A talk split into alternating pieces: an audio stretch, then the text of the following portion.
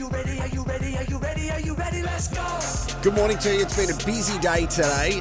Very big captain's call as well. Mark Bickley, Panasonic Air Conditioning with Nano X technology. Take a breath of fresh air. Now I think if I go to the bathroom in the middle of the night, I'm going to think about Mark Bickley, which is going to be a bit awkward and very weird. We finally don't have to stress as much now because trade is over. We will be speaking very soon to our list managers from both teams. From the Crows, Justin Reed. We'll speak to Justin Reed a little bit later on this morning. If you want us to ask anything on behalf of you, 7:35 is when the chat's happening, 0427 154 166, and then we'll speak to Jason Cripps at 8 o'clock. So in the meantime, Bix, let's go through both of our clubs. What did you make from the draft? What did you make waking up this morning? Now it's all done. The trade, I should say, sorry, where draft picks were traded to. What did you think? Okay, let's start with Adelaide. So Adelaide lost Shane McAdam to Melbourne and Tom Duda to Brisbane. Tom Duda was a free agent, and they brought in Chris Burgess. So I think both McAdam and Duda are in Adelaide's best team when they're up and about, but they haven't. Well, Duda's been injured, obviously, with a long-term knee injury, and there's some doubt around that, his second knee. But McAdam's just been problematic in terms of getting his body right. And consistently playing. He's played 50 games in 5 years, which is not a huge return for a bloke who's about to turn 29. So Burgess will come in. I think Burgess is not in the Crows' best 22 right now.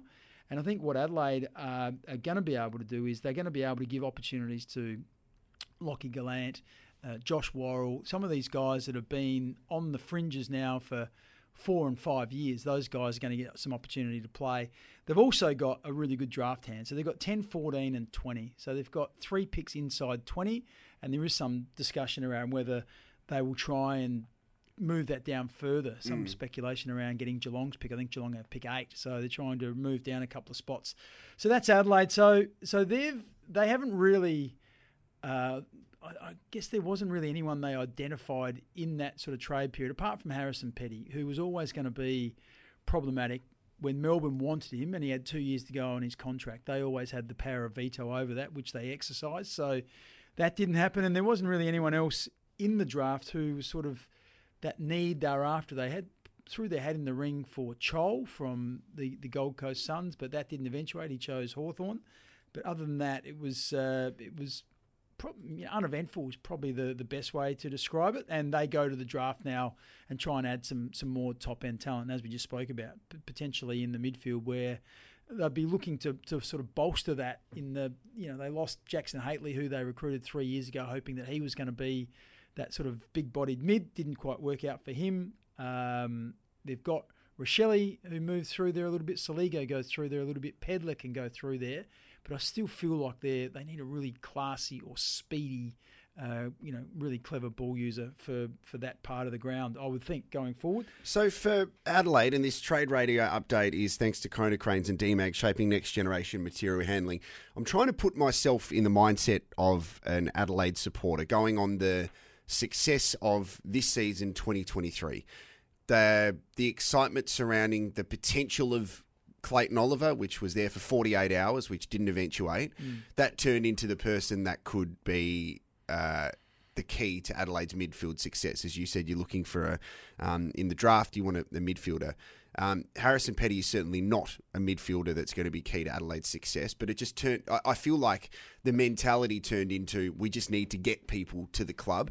So for the supporters, can you empathise with a section of supporters going, this is awesome. We are slowly building and our window is slowly opening for premiership success, finals, top four.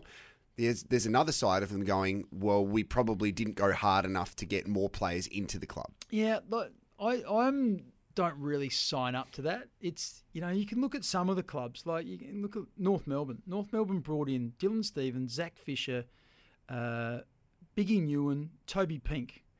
So North Melbourne last year brought in 5 players as well. But I think Pink's going to be solid, but he's going to be, in and out potentially. There's no certainty he's going to play every game.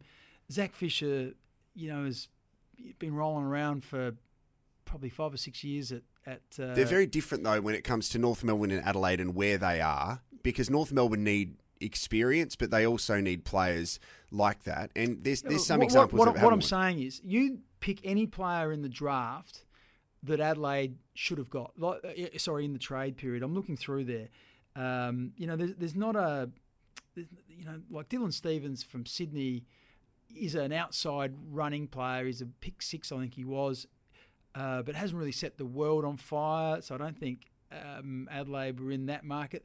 The only one that I would have gone harder for is a young player who went to Carlton for next to nothing, and that was Elijah Hollands. Yeah. I think he was picked 7 in the draft 3 years ago. Really hasn't worked out at the Gold Coast Suns. He wants to play with his brother, though, so he's going back to play with his younger brother. But he's someone that Adelaide was super keen on, 6'1", midfielder, classy.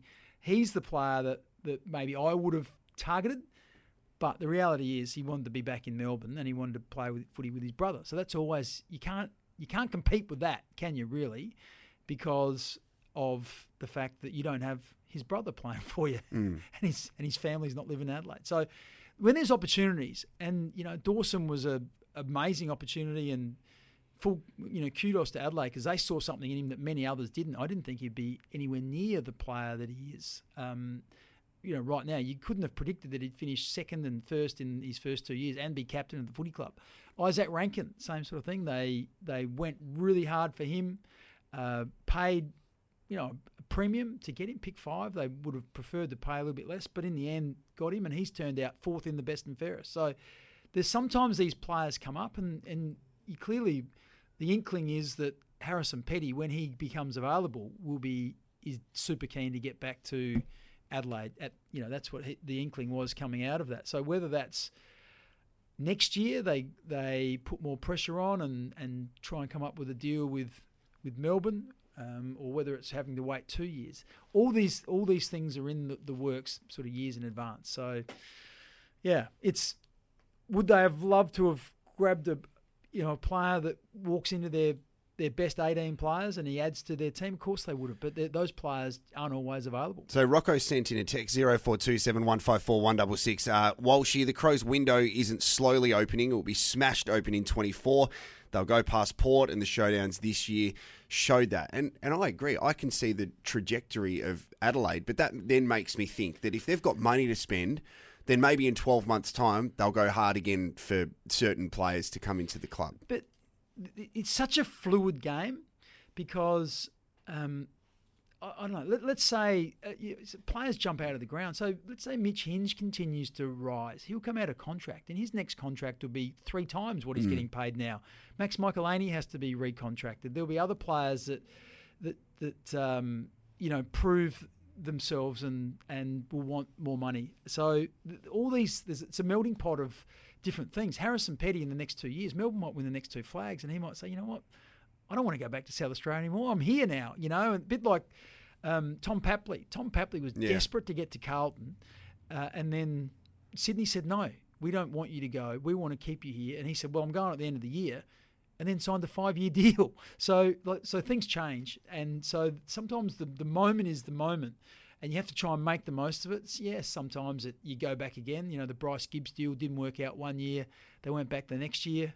But once again, a year down the track, Bryce wasn't quite where he was the year before and didn't quite turn out. So I think you just got to try as best you can to, capitalise on those moments when they arrive. All the best planning in the world still doesn't guarantee you, but at least you give yourself that chance. And when you do get opportunities for a Dawson or a Rankin, you take them. But at the same time, you're still trying to bring in the highest amount of talent you can into your footy club. And that's where it's an interesting conversation with Port Adelaide, because they've sort of foregone the draft over the last 3 years, I think it is, because they've gone after Jason Horne-Francis, and that sort of chewed up some draft capital. They've traded out some picks again. Yeah, we'll talk about Port in more depth in a moment, but can you give Adelaide a bit of a grading if we're looking at our education system with the A-, B kind of area? What do you think? It's pretty vanilla, so it's probably a B, because they've in the end they've been able to get end of first round pick for Tom Duda, which I think is a really good result in terms of compensation for him going. And they've got two draft picks already, so they've got 10, 14, and 20, which is a really strong draft hand. Chance to improve upon that as well. Burgess gives them some depth and some cover, and who knows? He is someone that's been starved of opportunities. He could come in and do some really good things, a bit like Mitch Hinge has done after being starved of opportunities at Brisbane. Well, I like it, Mark Bickley. What do you think? 0427 154 166, our trade radio update. Konecranes and Demag shaping next generation material handling. We'll focus on Port Adelaide next.